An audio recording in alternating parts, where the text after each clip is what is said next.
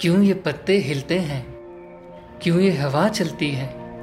पानी क्यों बहता है? क्यों आसमान में चाँद रहता है?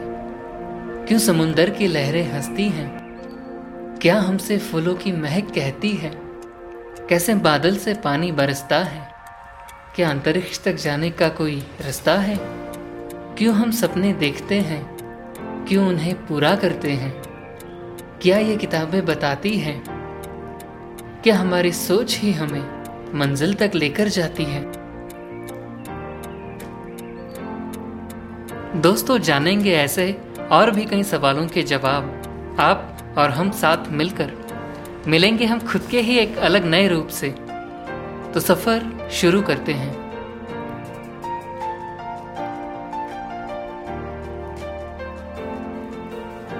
दोस्तों, मेरा नाम है मोहित।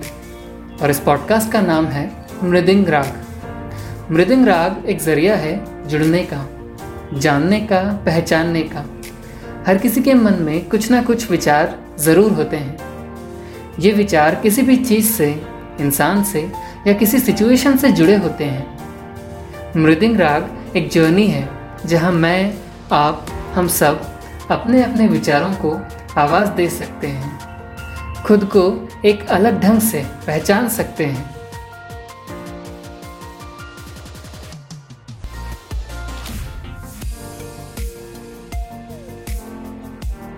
दोस्तों, इस जर्नी को स्टार्ट करने से पहले हम ये जान लेते हैं कि मृदिंग राग क्या है।